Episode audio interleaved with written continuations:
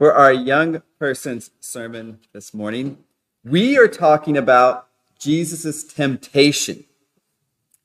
So we don't think of Jesus being tempted. That means being put in front of sin in such a way that he says, I, I kind of want to sin a little bit. I want to do the wrong thing. We always think of Jesus as someone who does the right thing. Absolutely, that's true.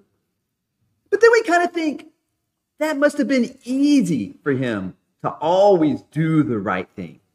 Jesus wasn't ever really, the word is tempted, like he wasn't ever made like he wanted to sin.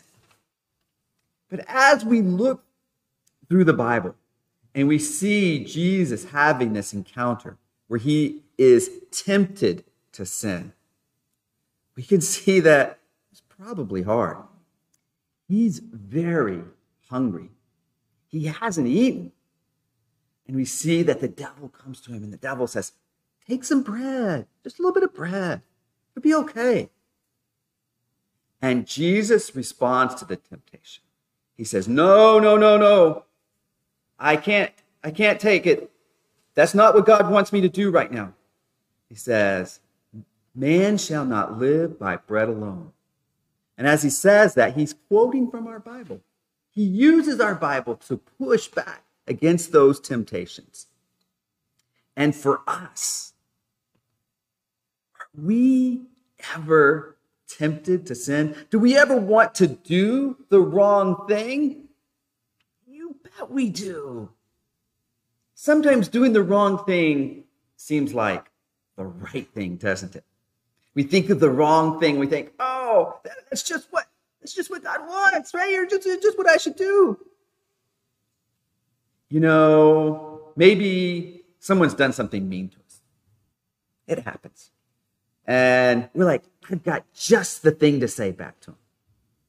They were mean to me, so I'm going to say something mean back. Should we be mean back to people? No. No, we shouldn't. What about if there's something that we really want? I just really want that thing. Something I've just always wanted. But we know we're not supposed to have it. Should we like take it? Should we take it like secretly when no one sees? No. No, no, we shouldn't. And as we look and we see Jesus, who's able to not give in to these things that might have he wanted to do, we also know that we can not give in to those things. We can do what God wants us to do. Doesn't mean it's easy, but it is the choice that we have.